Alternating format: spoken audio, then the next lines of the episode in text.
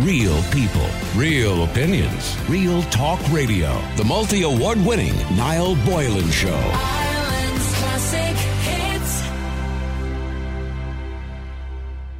Quite shocked, by the way, to see the story there. A Shamrock Rover supporter missed his flight home after travelling to see them play Lud- uh, Ludogorets on Tuesday evening as authorities prevented him from crossing the Bulgarian Romanian border over saying or alleging that he had a fake passport. Now, our own news department reached out to the Department of Foreign Affairs for a comment on this particular story, and the department said uh, the Department of Foreign Affairs is aware of reports and is providing consular assistance. As with all cases, the department does not comment on each or an individual case or details of a specific case.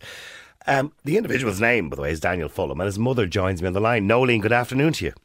Hi, Noel. Nice to talk to you. I seen your that your comment uh, online, and you're pleading with people to try and help you in this situation. So, Yeah. so Daniel's a Um, big fan. He went over to the match. He's on the He bus did. on the way home. Yeah. And what happened? And Daniel, well, Daniel is a major fan, and he's travelled with this passport many times. Um, he was just in Malta last week with the Rovers.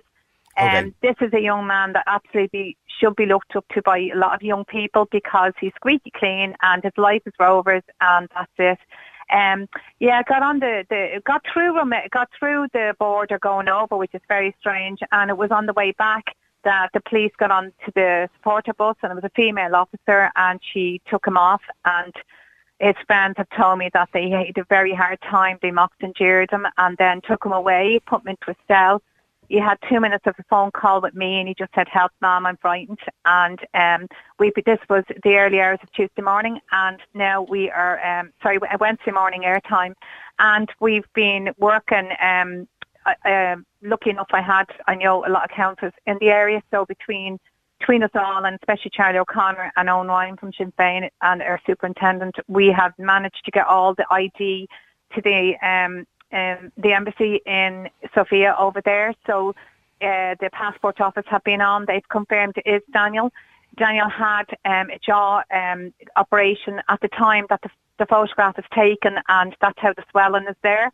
But Okay. we have sent over absolutely everything, and it's just absolutely disgraceful that they take someone off a bus, a young man that has never been in trouble in his life, and throw him into a cell and can, c have that conduct on and it's just disgraceful. uh, and the reason they did this was because they accused him of not looking like the person in the picture on Yeah. the passport and saying it was a fake passport, even though it's been verified by the Irish Passport Office. So, and he's been everywhere. Like he was in, he's in London, he's been Australia, he was in Malta last week with Rovers, and this he got into Romania, he got into Bulgaria. This was on the way back, and this happened. And um, he's he's.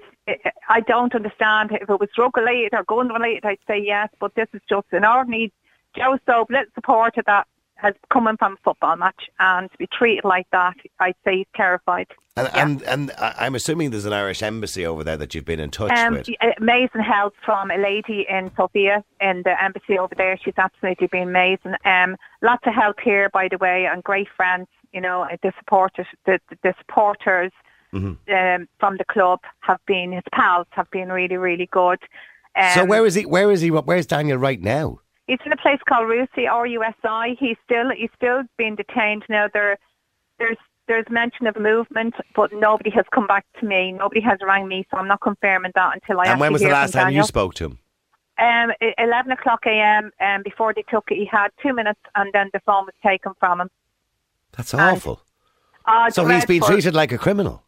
Absolutely, and like you know, it's it's it's just it's soul destroying when you see people with bigger things happening, and there's so much done to bring them home. So you know, I just need them brought home at this stage. Um, Um, when you heard him saying, you know, when he rang you and said that he Yeah. was scared, as a mother, that must have been heartbreaking for you. Well, I, I'm going on autopilot at the moment. I literally haven't stopped since yesterday with the calls and everything. So probably when, when he's, he will be home and positive and then I'll I'll probably collapse. But You'd put your arms around him, give him a big hug, and then collapse. I'll kill him.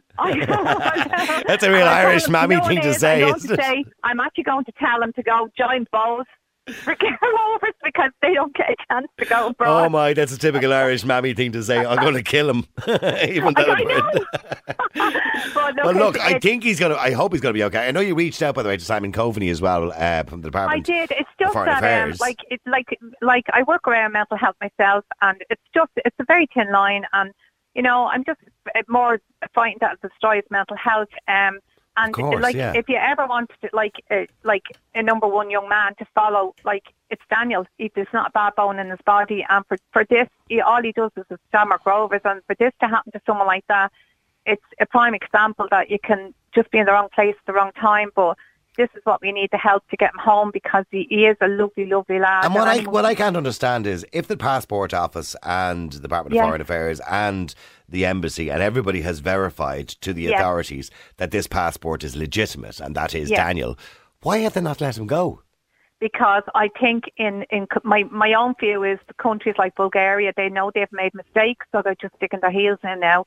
That's my personal thought on it, that they know that they've done it wrong.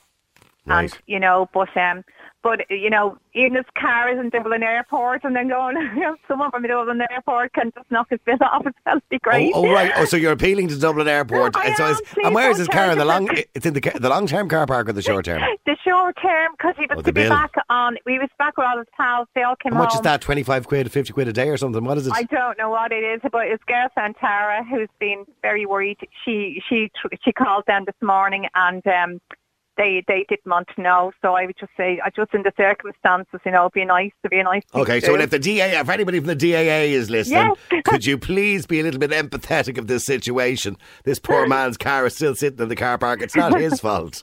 I uh, know. well, look, I, I wish you well, and I hope Thank you get you. to reunited with him very, very soon. I mean, I don't know how so long. The, I don't know if he does manage to get on a plane, maybe today or tomorrow. I don't know how long it'll take him to get back home again.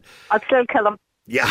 Yeah, yeah, and I just just a shout out to all his pals and all the people who've helped. Uh, people, you know, you don't think there's people out there, but by God, when you're in trouble, they come out of the woodwork. They've They do, don't they? They certainly do, and I just want to thank them all. They know who they are. Right, okay. Well, look, I wish you well as a mammy. You Thank must be you. worried sick. You sound like a very typical Irish mammy who's worried sick. And Daniel, I know you can't hear us unless you're listening online. She's going to kill you when you get home. I am, yeah. okay.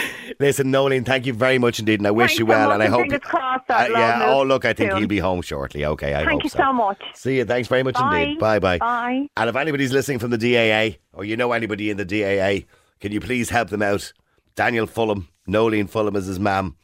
Uh, obviously, he's been charged whatever it is 25, 30 quid a day. I don't know what the short term car park is there. Have a little bit of empathy, have a little bit of understanding, will you?